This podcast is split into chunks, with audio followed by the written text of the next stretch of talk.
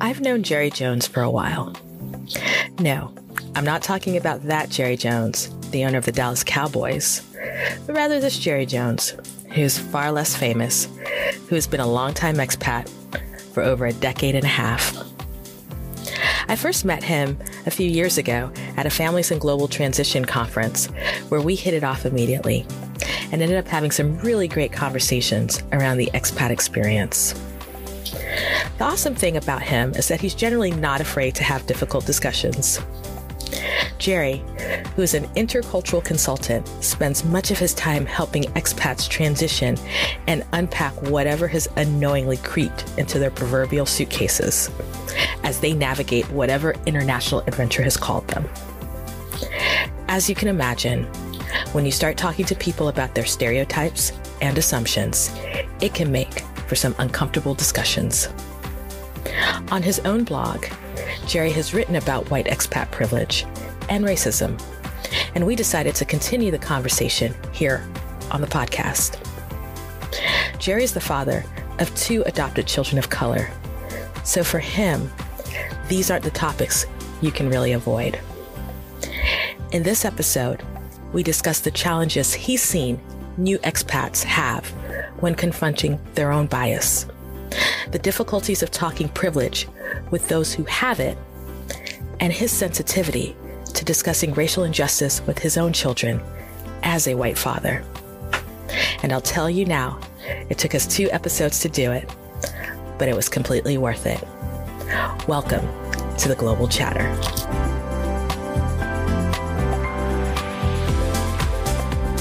Jerry Jones, welcome to the chatter. How are you? Oh, man, I am so good. Thank you, Amanda, for having me. I'm, I'm really looking forward to this. Man, I was thinking about um, oh, so I was washing dishes and I was thinking about how That's we when first your best, met. best thinking comes. Yeah. And I thought I remember how we first met and it all as all good things it seems uh, families and global transitions.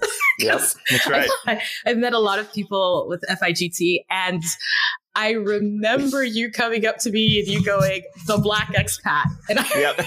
and I remember laughing. because shockingly, that's not the only time that happens to Oh, me. I'm and sure. you know, my 1st I'm thought sure. is my, No, my, my the- thought is, well, there are millions of them. yeah, right, right, right. But you are the black expat. Right? I Like am that. the I am You- the only one in, in a planet of almost seven billion people. You- and the funny part is I was one then, but I am not Right. one now. right? so yeah. and so yeah. But, uh, Define expat. no, right? and I but I you know well, you know we have it listed on our website for anyone who's ever confused. right. We we have right. a whole definition, especially the the I think the politicalness of the term, but uh yeah, yeah. but I remember. Um, but what I do remember is that after after that initial introduction, that I and I believe it was in the Netherlands, so I can't remember if it was the Hague or Amsterdam. yeah, I feel Hague. like Mhm. it was the Hague. Mhm. Um, that we had this really good conversation, kind of following up in terms of the work that you do and and so the stuff that I do with the Black Expat, and so obviously that has led to a very entertaining yet amusing, I think, relationship since yeah, then. So. yeah. it's been I'm- good I'm- so far, I'm I'm, grateful looking forward you're to more. Yeah, yeah, me so, too. all right. So, for the people who don't know you, you are not a head football coach or owner. owner. None of that. None of that. But I do get I do get his um I get like tweets and Facebook messages um directed Ah, nice. towards the real Jerry Jones Nice. often. Um especially when he's in hot water, he's done something big in the news. Nice. I, I bet you get all the hate, so that's got to be wonderful. Hate or love. Like there's it's split right down the middle. They either love love me or hate me. and so, while you are not in football, I think it's I think it's important for folks who who don't know you, um, for you to give a little bit of your backstory. And so, you know, we are the global chatter, so we like to start at the beginning. So, At the where did beginning, you grow up? Even though you're a seasoned expat, where where'd you grow Hmm. up, and and how'd you get overseas? Yeah, I grew up in a in a cornfield in central Illinois, United States, um, right in the middle. Very rural, very uh, very monocultural, like like extremely monocultural, uh, and and Mhm. yet always had this this thing in me that was uh, driven towards global things. I remember dreaming about the world that I hadn't seen yet, and and it seemed so far off and impossible. Uh, and then went to college, uh, met a woman, got married, and she had been around the world a little bit. Uh, she she had spent some time in, uh, I think, in the Ukraine and uh, Taiwan, and the two of us after we were married, uh, we were still in college, did a, a, college internship in Taiwan, spent about six months there.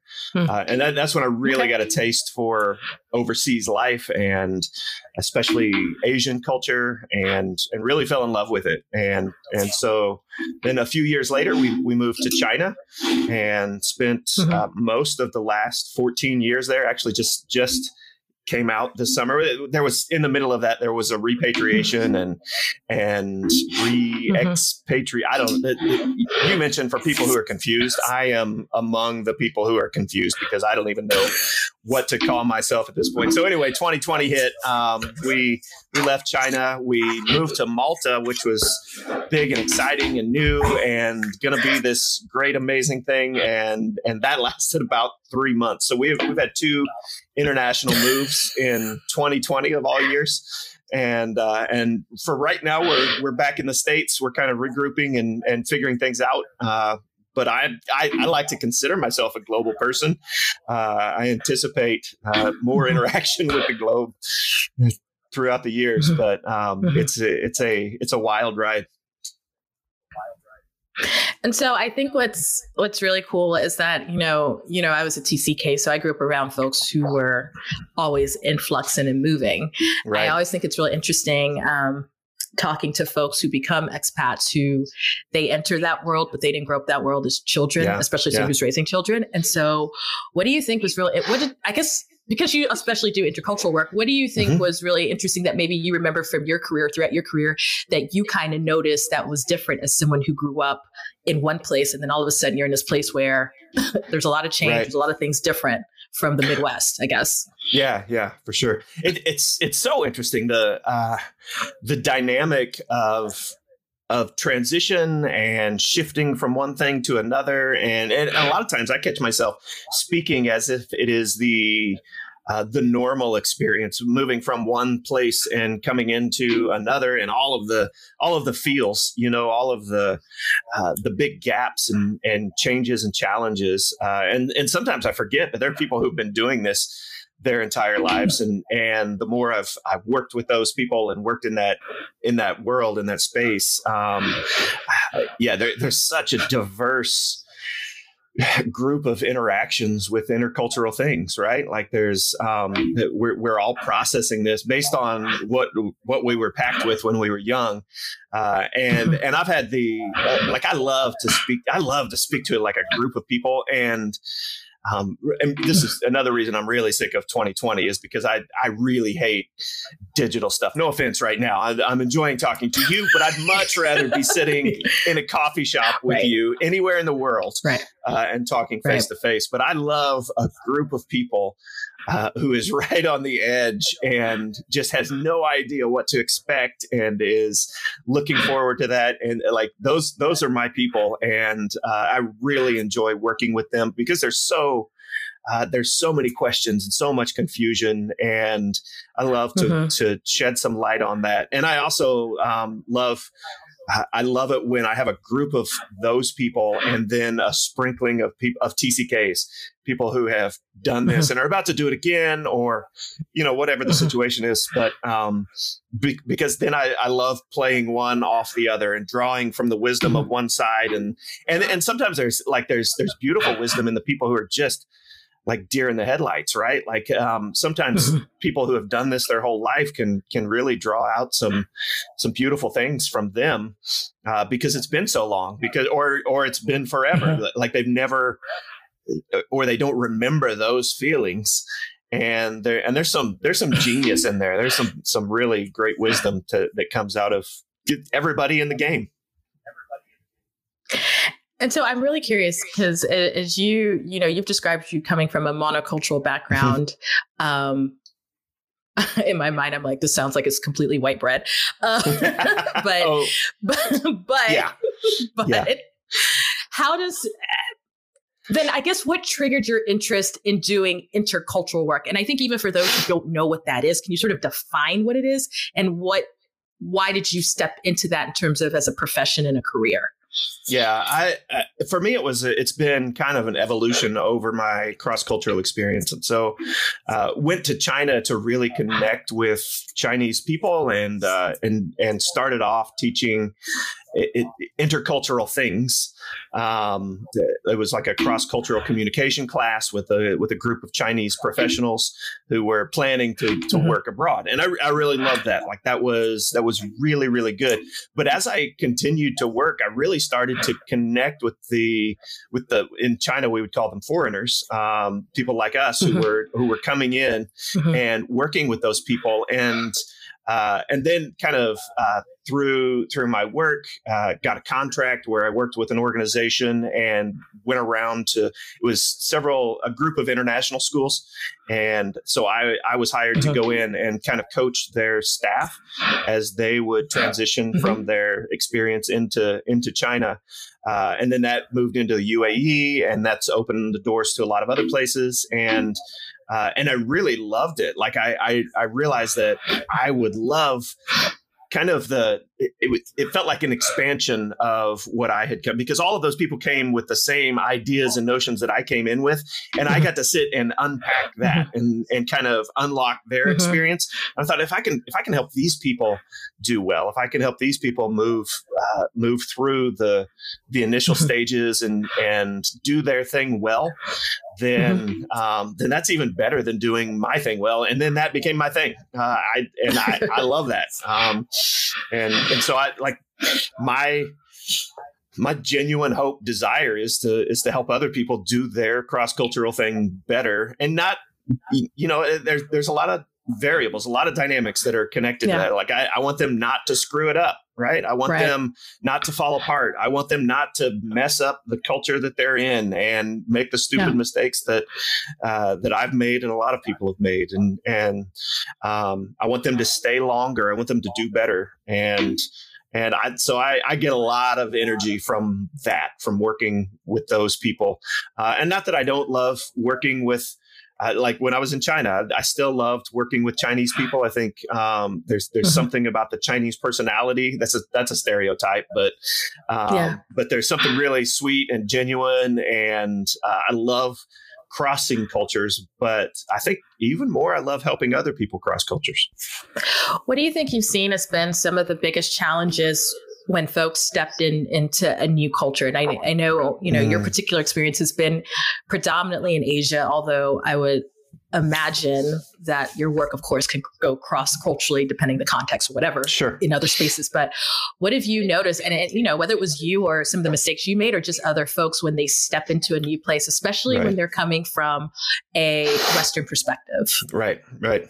I, I think I think one of the big things is people are really caught off guard because their their preconceived notion of crossing cultures is if I can understand this culture that I'm going into, then I'm good, I'm golden, I'm I'm going to do uh well, and they and they just really get blindsided by the fact that they should have understood themselves a, a, a lot uh better. Um, they they didn't take into account who they were, who they are under stress, who they are as they engage some of the the biases and and stereotypes mm-hmm. and and a lot of times um, kind of deep down racial issues that they that they've never come to grips with uh, get stirred up and that gets uh, that gets uncovered in a cross cultural situation and so people mm-hmm. actually um, come face to face with themselves a lot mm. more than they do another culture. And if, if they can move past that part of it, then they're they're really set up to engage the other culture well.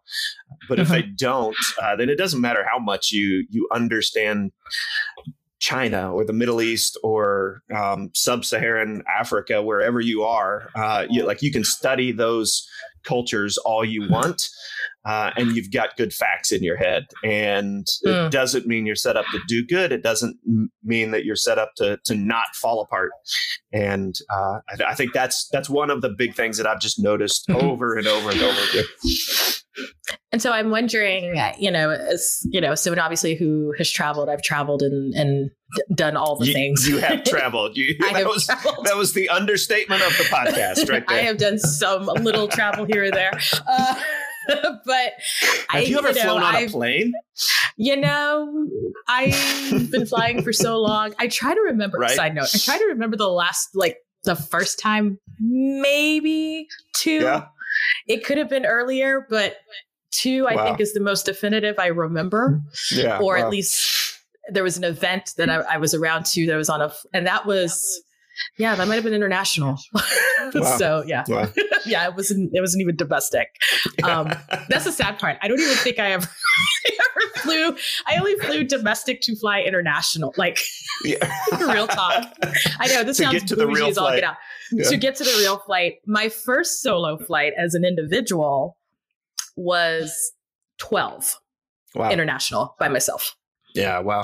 Wow. Uh, yeah, and uh, so yeah, but um, yeah. this is Mine not was- about me. Although I, yeah, Mine ahead. was 18. I was 18, and it was a, a flight from uh, St. Louis to Tulsa, Oklahoma. It was about an hour flight, and it was the Oh. highlight of my life at that point.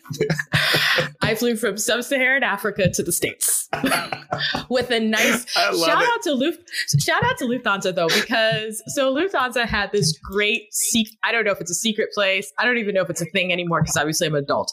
But for kids who are unaccompanied who are flying, Right. it was almost like this little Disneyland. So there was a spot in Frankfurt Airport where it was like food and games, and it was like Nice. maybe Willy Wonka's chocolate factory in the sense that it was all these kids without parents with like airline staff who were watching That's them great. and then they would call you and you had this thing you know this little bag uh, or satchel that had your ticket and all your information your passport and they would call your name and escort you to your your That's flight outstanding. so i was That's my all dream 12 childhood. Like that's that I I used to like I didn't know it existed when I was 12, but if you would have sold that to me, I would have I would have jumped. I would have loved it. Oh, and i flew from africa to north america by myself wow. so, I love it. yeah so I, I can get around a lot of a lot of places and a lot of airports but i, I was going to ask you um as someone who you know we've all let's just be honest we've all experienced some kind of stress like doing this thing. Some kind of stress, right? That says the guy who moved two countries Yeah. in the middle of the I'm just- pandemic. I'm just trying to catch up. Yep. But I, I think anyone who moved anywhere across borders this year was braver than well, most of the people I know who did it didn't have a choice. But Yeah. but Yeah. but was braver than anyone else I know. But you know, one of the things I think I always have conversations with is that, and I think this kind of speaks to your point, is that you can study, you can read, you can think, Mhm. you can understand. And even if you're in the case of being an underrepresented minority yourself in whatever community you're in, it does not necessarily mean you also know the experiences of the of the people you're stepping into the space that you're going to Absolutely. and I Yeah. and I always fear that sometimes, and this is all of us, we can make all kinds of assumptions, Mhm. right? All Yeah. kinds of assumptions Mhm. about what it is, what it is to be in a space, because once again, our perspective a lot of times depends on where we're sitting. where we've been right. sitting informs how we see the world. And so Absolutely. I think many of us sort of set ourselves up for a little bit of failure, if not catastrophe, because we Mhm. step in and go, well, I already know because Yeah. I've had these experiences or I've read these experiences. Mhm. Yeah. Yeah. Yeah. You So know, much. and- The- like there, there's that gap, uh, and we fill that gap with whatever we have. You know, whatever we can come up with. We we try to educate ourselves, but um, Mhm. and uh, like that's a conversation that I have a lot. Is is like not knowing is is not the problem, right? I- ignorance, even I- ignorance gets a bad rap, but it, ignorance is just not knowing. But as long as you're in the space of confessing your ignorance and realizing it and embracing it, then you're set up to to ask questions. But when you go in and you've whatever you've you've read Lonely Planet or you've YouTube the culture that you're going to, you've binged on whatever you can, and you think you've got it figured out, then you are set up for disaster because you go in and you're the expert already and come to find out you didn't know all you thought you knew. And and that those are the mm-hmm. people that fall apart. Those are the people that i look for coming in. Um, the people who are like yeah I'm, I'm i'm here to save this place. I'm here to i can fix this. I i noticed that they do this. And and like what you're gonna fix chinese traffic right? Like you're gonna you're going to uh, you're going to overcome thousands of years of culture because you finally arrived um, those are the people who really, really not only fall apart but do damage as they as they pass through. And um, so ignorance is is, uh, is not a bad thing. It's when you don't realize that you're ignorant. Um, that's where it all comes from, right? Like that's that's at the heart of of racism and um, ethnocentrism mm-hmm. and all of the bad things that we mm-hmm. we typically attach to ignorant. Well, that person is so ignorant. We're all, we're all ignorant. Uh, mm-hmm. It's just, do you know it or not? That's that's mm-hmm. where it all comes down to. And do you want to do something about it? Exactly. Right. Exactly. Right. Because yeah, and I, you know, because you definitely touched on these are conversations I have all the time, right? Obviously, we are both holders of Western passports. Yep. We have both lived in countries that are non-Western. Mm-hmm. We already know, at least for those of us who choose to be aware, that there is a historical and there's a lot of deep, deep tension and a lot mm-hmm. of um, just deep wounds there from when you look from a Western history standpoint, you look at an Eastern or a Southern history standpoint. When you look at, and then of course you add sort of the racial component, which is a big, honestly, a big component, especially yeah. when you're looking at, at non-Western communities. And so one of the things that I, you know, we are we are looking at 2021. But one yeah. of the things that I thought was really interesting when I was thinking about you coming on was thinking about a piece that you actually wrote which mm-hmm. is almost a year ago yeah, and yeah. I, I and there are a couple of things i remember you had sent me an email before it was published that you you said hey just so you know i mentioned the black expat in it and I, I'm pretty sure I was highly busy. So I was just like, whatever, whatever, it's fine. It's yeah, cool. Like, and, I, and I would have said no. I was like, that's good.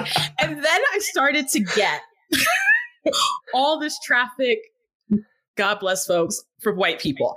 And I was wow. trying to figure out where all these white people and and unless anyone hears me and is feels some type of way, the black expat has always had non-black readers, non-black members, you know, who are part of the audience because right.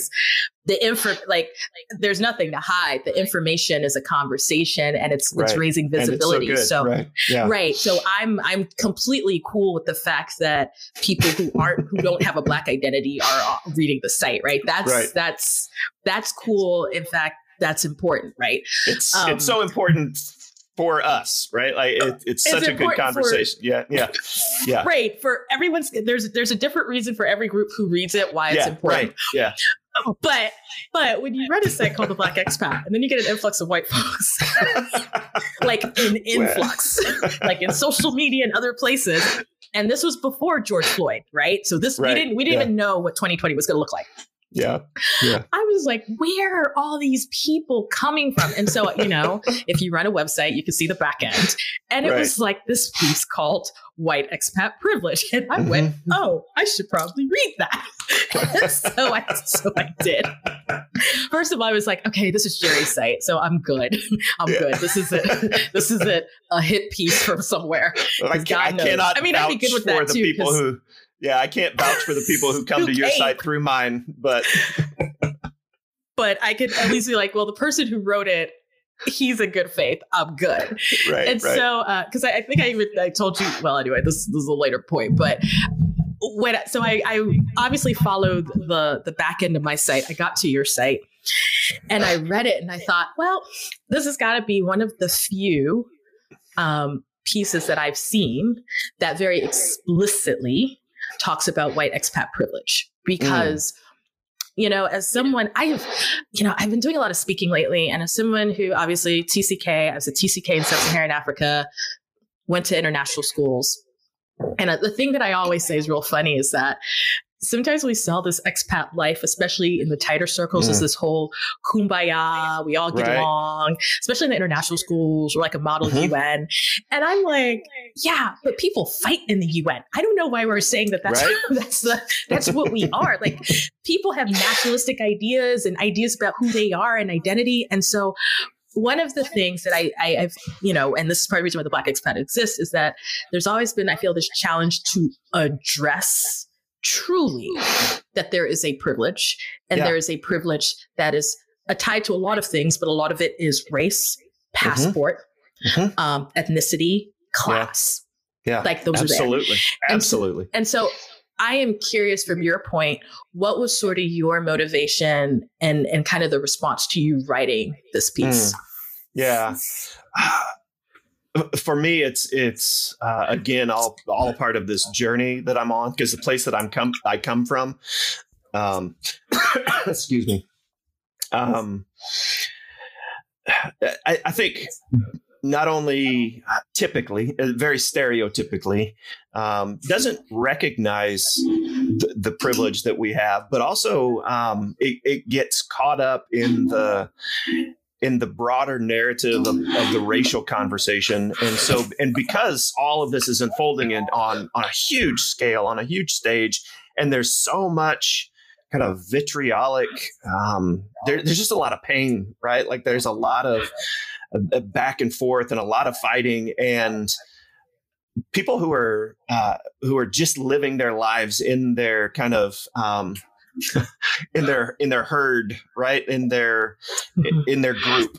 Um, not only do they not recognize the privilege that they have uh, but they they get really upset when it's brought up because it feels like the exact same thing as racism right? Uh, like the the word privilege hmm. feels like an attack, and and racism in itself, mm-hmm. it's like they haven't recognized their racism either. Uh, and I've I've talked about mm-hmm. that some, and that's that's been like when you step out of your herd and you go and you you mix among the other animals, you learn things about your herd, and you learn things about yourself, and you learn things about uh, a lot of things that you didn't have access to before. And sometimes that's really hard. That's really mm-hmm. painful, mm-hmm. but it has to start with uh, with with just a recognition of what the realities are. And uh, and so for me it was it was unpacking what was inside of myself more than um, pointing a finger more than uh, uh mm-hmm. trying to uncover anything in anybody else more than jumping into the debate back and forth. It, it was mm-hmm. it was just saying yeah like, I am so privileged. And and I have to recognize that and I have to say it out loud. That's not the same thing as I am racist.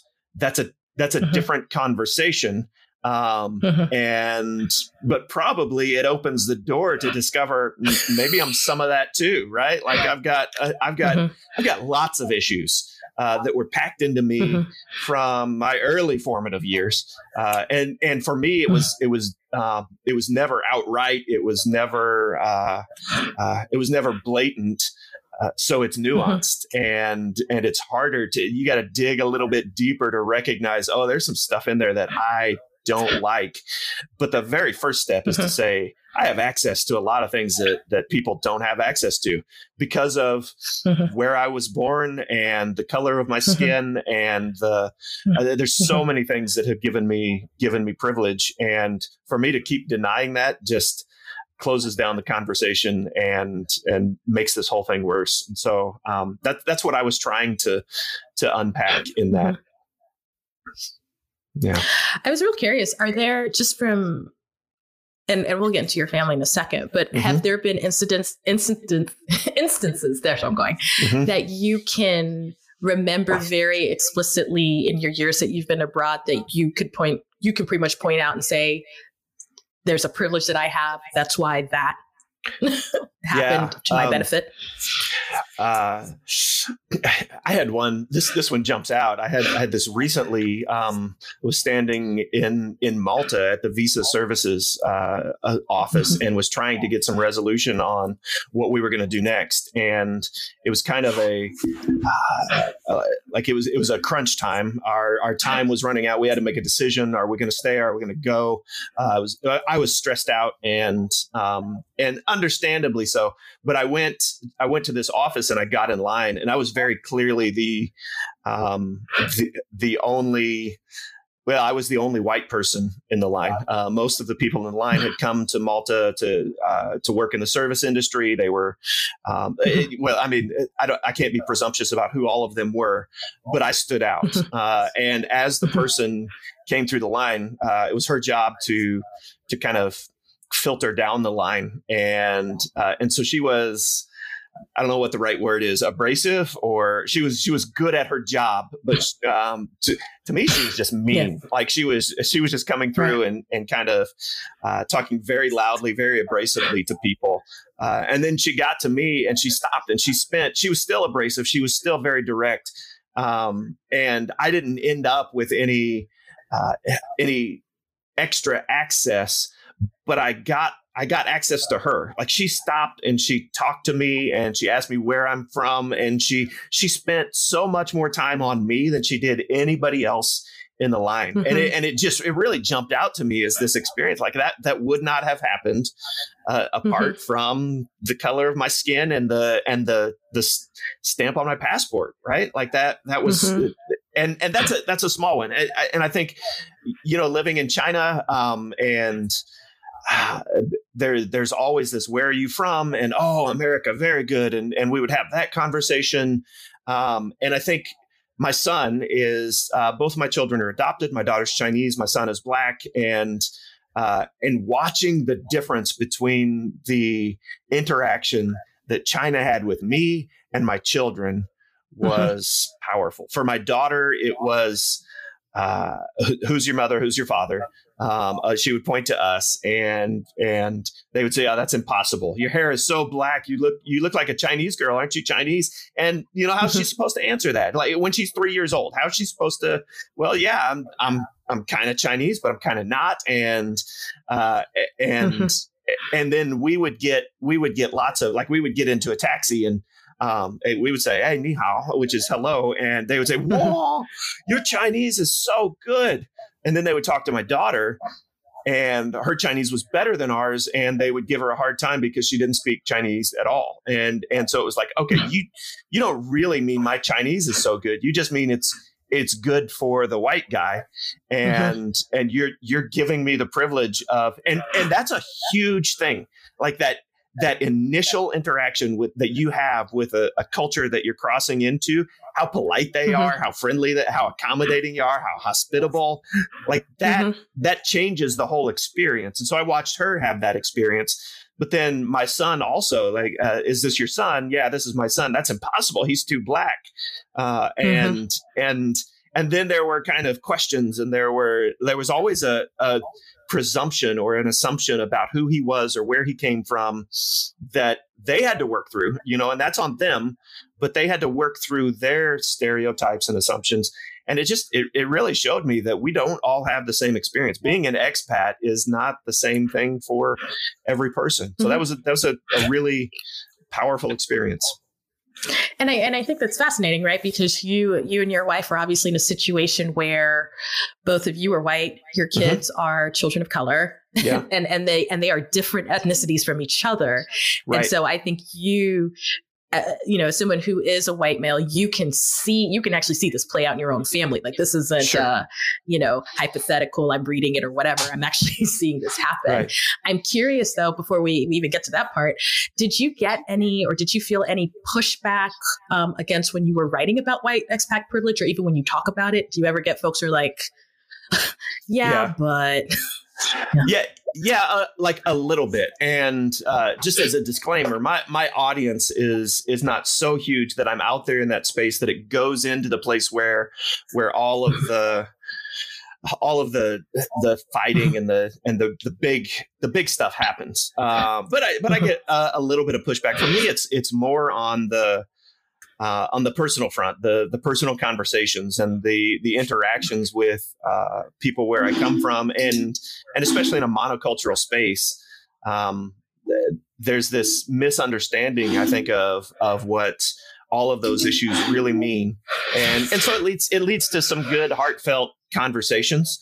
Um, sometimes there's just mm-hmm. a complete shutting down of because because they have felt attacked by words like privilege, um, and and so it, it, leads to an honest conversation about um, how can you how can you possibly deny the reality of of privilege, right? You, you just you have access to a lot of things that people don't have access to, and I, I don't I can't see how that's not privilege. Um, and then from there, let's talk about the other stuff, right? I think privilege is a really interesting word, and you're right, folks kind of get bent out of shape.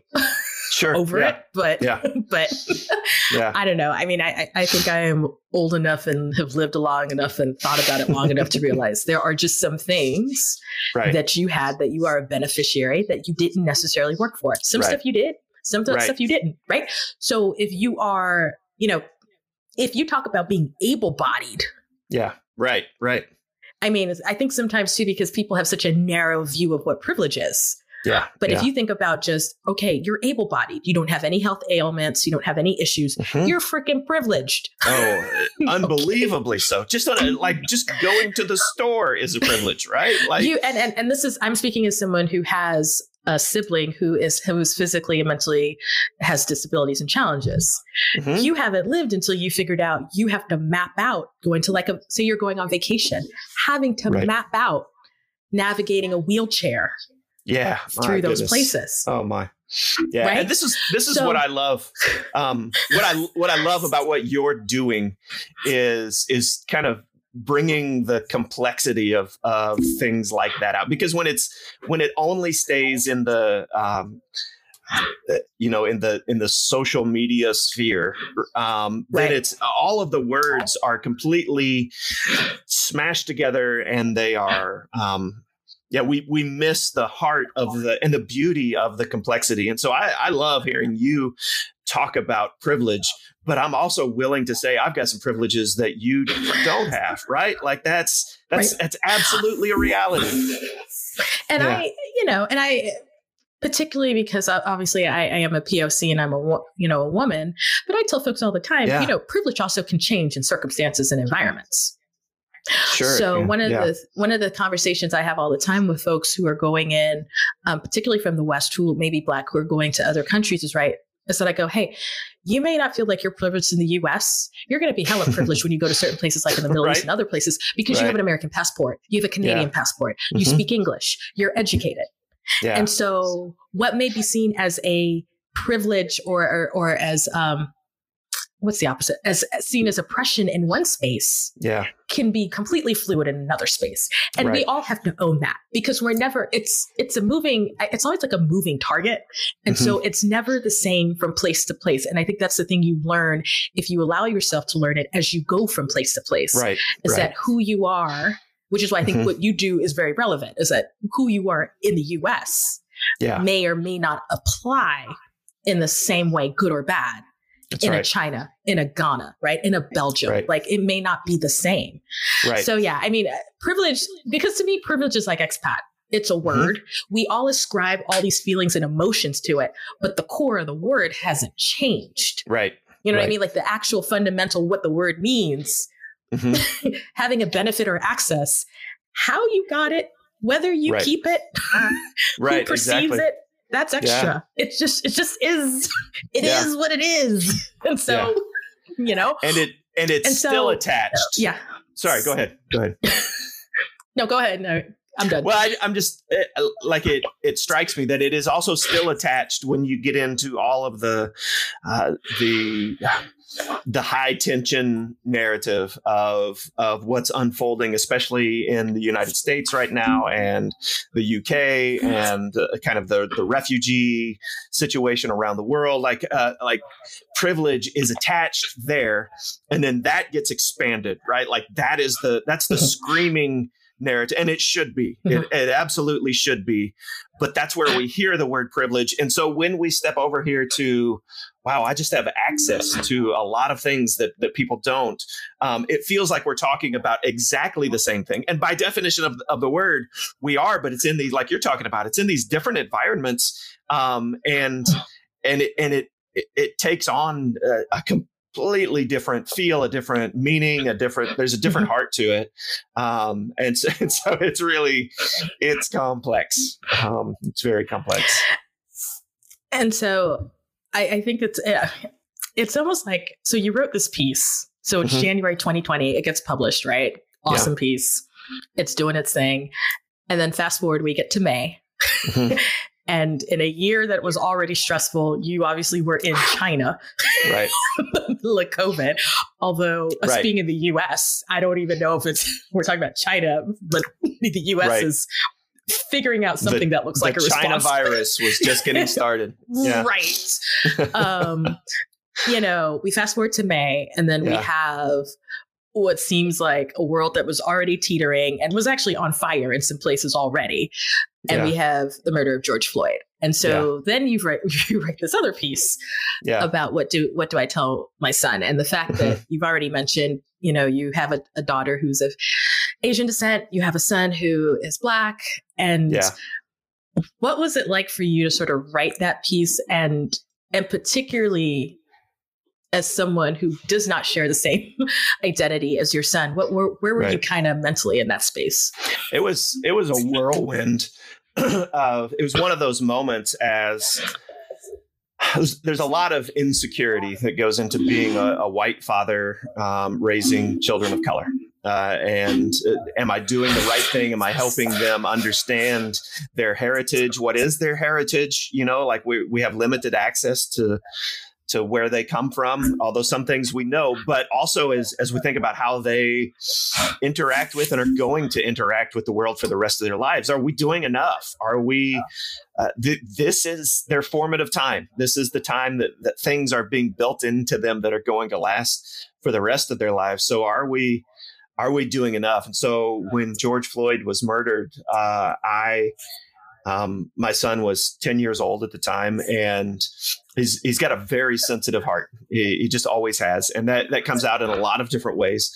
Uh, but I, I wanted to have a conversation with him, so I, I remember we were sitting in a taxi, and um, I think I pulled something up on my phone about it, and uh, and I said, "Son, we we need to have this talk," and and I had this conversation, and his his initial response was it, it kind of caught me off guard because it just wasn't what I expected. His his first thought was was empathy for the police um, because that's that's how it hit him. He, like the world must hate him, and I was like, yeah. And then he and then he just kind of processed, and he.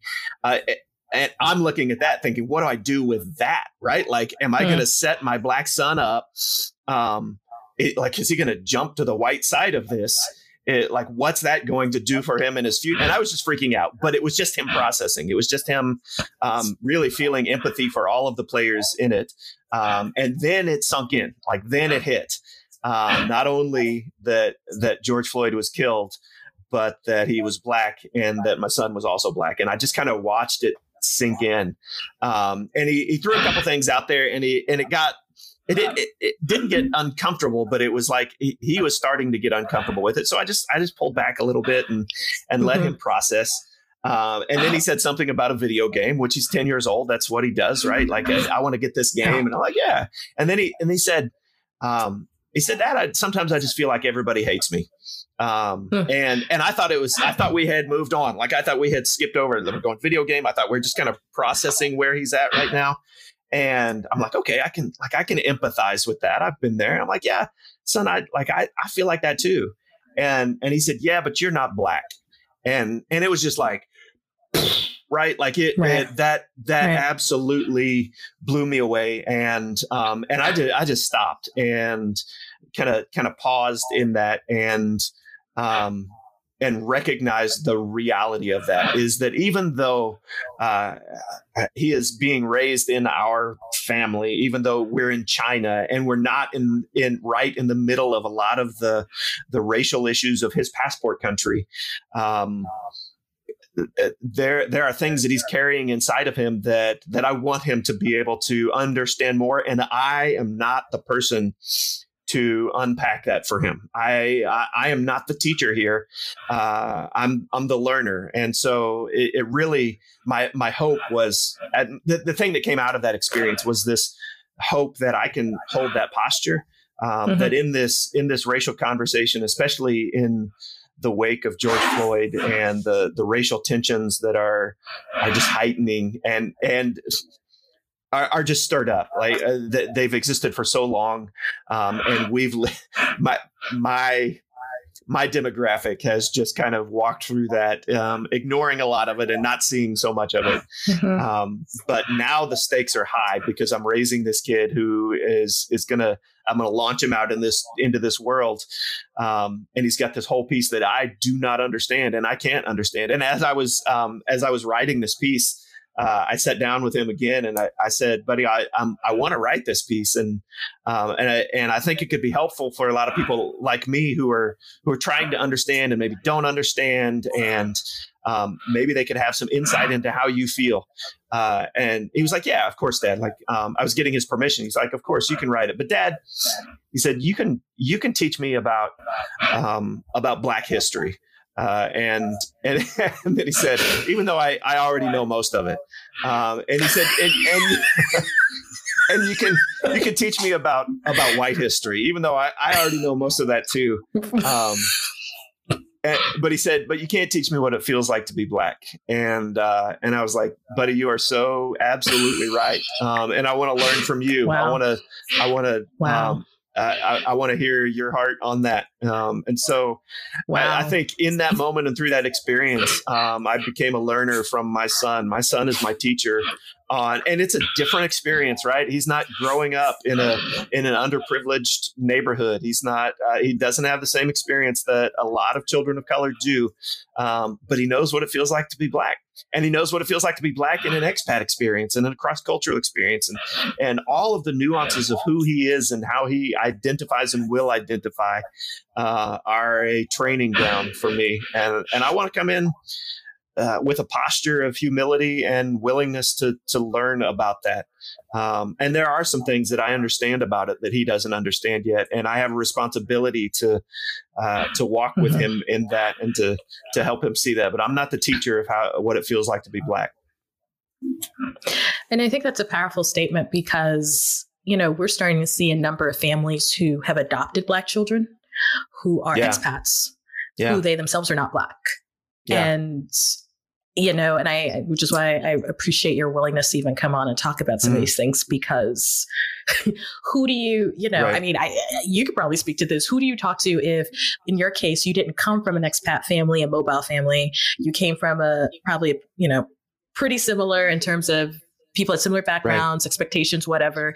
You decide to go international now you've got kids who don't look like you right who right. who who may be having different experiences for you and and i think that a lot of families who are in that position may not always necessarily know how to approach talking about race right. particularly if they're coming from countries and it isn't just the United States. I mean, there's sure. part of the part of the, the the protests and riots that happened in France was due to the murder of a young man, I believe in 2018 or so, mm-hmm. by the police. And and there's been a history there, and the UK has got its own story, right. and the Netherlands and whatnot. But how do you as parents like because we always talk about with black families the talk mm-hmm. you know there's the t- and and you you know the, the, at least yeah, you right. understand what the talk is the the, the talk that yeah. that black parents have with black children right, right. and at least in the united states mm-hmm. so I'm I'm even wondering in this conversation with him, it almost seems like you're starting to have some version right. of the talk because yeah, yeah, sure. Yeah. Um, and, and, and that's where uh, I think through this experience, uh, again, it's it's so convoluted because there are there are these not competing, but there are these different narratives. And growing up in China, absolutely racism exists in China. Mm-hmm but it doesn't have the same backstory as the mm-hmm. racism in the United States. And and so we've got these two two parts of his identity that that are there.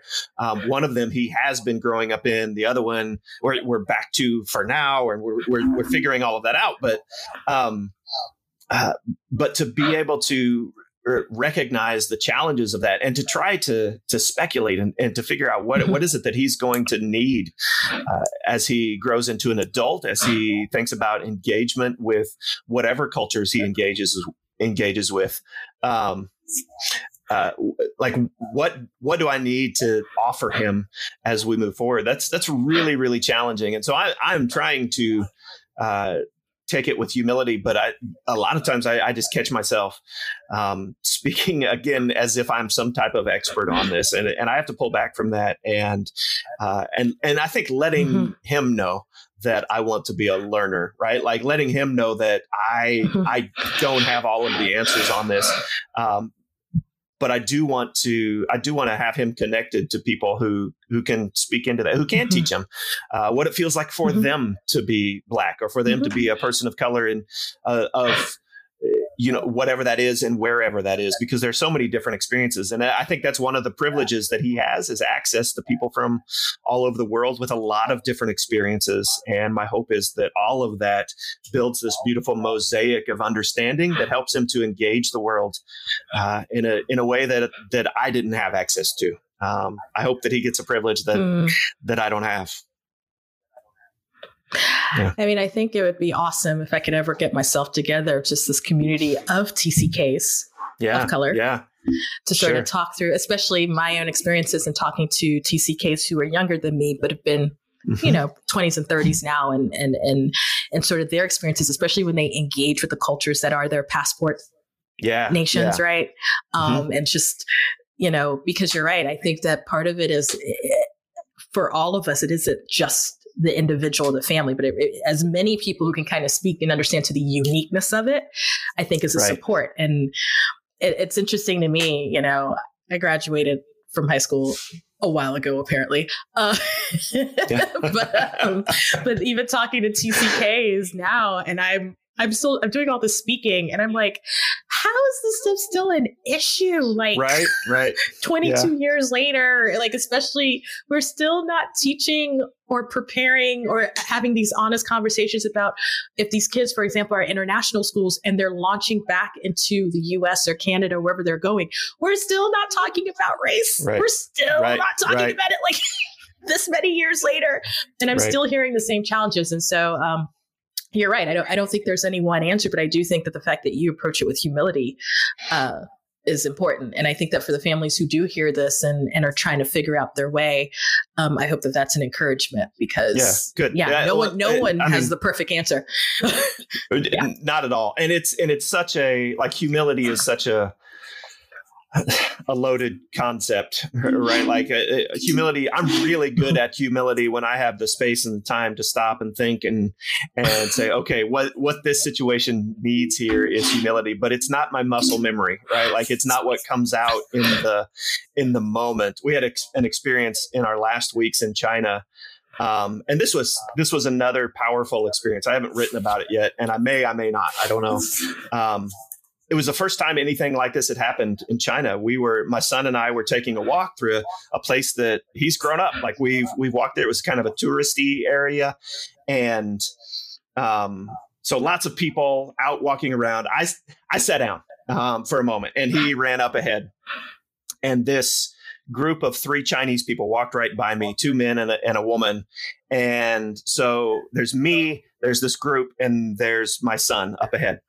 And they see him and um, one of the guys kind of elbows his buddy and he yells out hey black! Uh, and they giggle and they laugh and they and i came unglued. Um, i like i jumped out of my seat and i got about three feet behind them and walked i was basically breathing down their neck. My son like you could just see his face. Um, like he, and this was after the George Floyd thing. He's processing what does all this mean? He's he's processing racism, but apart from the big narrative and in China and trying to figure all of that out. So he circles, um, he circles back around to me, and he he kind of sees me steaming, and he's like, "Dad, I I kind of want to punch that guy in the face," uh, and and I, I I said, "Yeah, he might get punched in the face." Um, and he looks up at me. Um, and, and I don't know if they speak any English. I don't know what's going on. Um, but he looks up at me and, and you could see this. And my, my son, who's like, I, I, I told you, like he's a, he's a passionate kid. Um, on all the spectrums. Like he doesn't do anything halfway. And so if he's angry, you're going to feel it. Um, if he's loving, you're going to feel love like you have never felt loved in your life. Um, but he looks at me and I just watch his entire demeanor change and he was like, "Dad, it, it's all right. It's all right." Um, and so like he he talked me down and I'm a nice guy, Amanda. Like I really am. I, I am not a I'm not a fighter. I've had I'm dinner not, with you. I, I know. I know. I've I, I, mean, I been, know I'm not a nice person, but I know you are. no, I, I just threatened to hit many people with a brick, so I know I'm not a nice person. Well, I'm yes, thankful to are. not be one of those yet, um, unless you've done it secretly. But but I like I don't I don't go looking for fights. I don't. I've been in one good physical fight in my life, and it was so justified, and it was so like it was so the right thing to do. but I, I'm not the guy who who fights. Um, but but I would have punched this guy, and I and I felt this rage inside of me. Be, and and I teach this stuff. Like I understand that there were different dynamics. I understand that he didn't carry with him this. He didn't carry with him George Floyd. Like he'd seen that in the news, but that wasn't his racism. He was just um, showing off for the the two friends around him. He was showing off this one English word that he knew, and it was it was joking. So it was like all of the volume was turned down on all of the really racial issues, but it stirred something in me and it triggered something in me that um, that I can only describe as rage. And for me, it was this it was this huge, huge moment of like, wow, I I I can see it now um, because I haven't had 400 years of that cranked up you know 10,000 times that yeah. and I, I haven't yeah. experienced this was a sampling this was a tiny tiny tiny right. little taste and it stirred something in me that I didn't like and that I I didn't feel like I was in control of and and it was just like the lights went on for a moment and and it was like okay all right um I, I have a lot of learning and listening to do and there's a long way to go yeah Oh my gosh. Thank you so much for for sharing that because you're right. I think when we see the end of something, we think it's that thing and it doesn't right. matter what it is, yeah. you know, good or yeah. bad or whatever. Yeah, so much. But you don't see you don't see the back history and you don't see mm-hmm. the story that comes with it. And right. so um I can definitely relate to that and and yeah. and just, you know, and I think also the parental instinct as well is to always protect your child. Of and course, when people yeah. come at your child, you're ready to to brawl. Unless you're me, right. who does not have children, but we'll just brawl anyway. Right. Uh, right. you know, it, it, it is what it is. But you throw oh bricks. my gosh, I'm glad I know that. Now. I throw, you man, and I'm the calm one. Y'all haven't met my sister. My sister's that legit crazy. Y'all, it's because she found Jesus. Y'all don't even understand. Like you, seriously, like don't matter whether you're religious or not. You should be thankful that my sister has Christ in her life because she the one who used to fight for real, like yeah. all the time. Luckily, she's married to a very calm man who kind of talks mm. her off mm. that ledge. But my, yeah, my sister's the brawler. I'm I'm I'm the half brawler. She's the you're the half yeah, brawler. She, older yeah. sister will fight. She'll she'll she'll do it for real. But oh my gosh, thank you so much for coming oh, on. Thank you. Um, Thank you for sharing your story and your experiences. You know, it's always it's always a good time to be had. It um, is. It and is. for, for the good. people for the people who don't know, you've got this podcast, Diesel and Clooney. Uh, it's definitely going to be in the show notes. Yeah. Um, it is hilarious. It's I can't even describe it. Sort of expat life, just sort of amusement all around sort of with Chris O'Shaughnessy. Random, random thoughts about so, whatever comes up. Yeah. With, you and Chris are a little crazy, but um, but yeah, thank you for coming, coming, coming to the chatter. I might have you back on. There's always yeah, so much you. that we could talk about. So anytime, anytime. All right. The Global Chatter with the Black Expat is hosted by me, Amanda Bates. It is produced by Justin Williams. You can find the show wherever you get your podcast or follow us on our YouTube channel at The Black Expat Presents.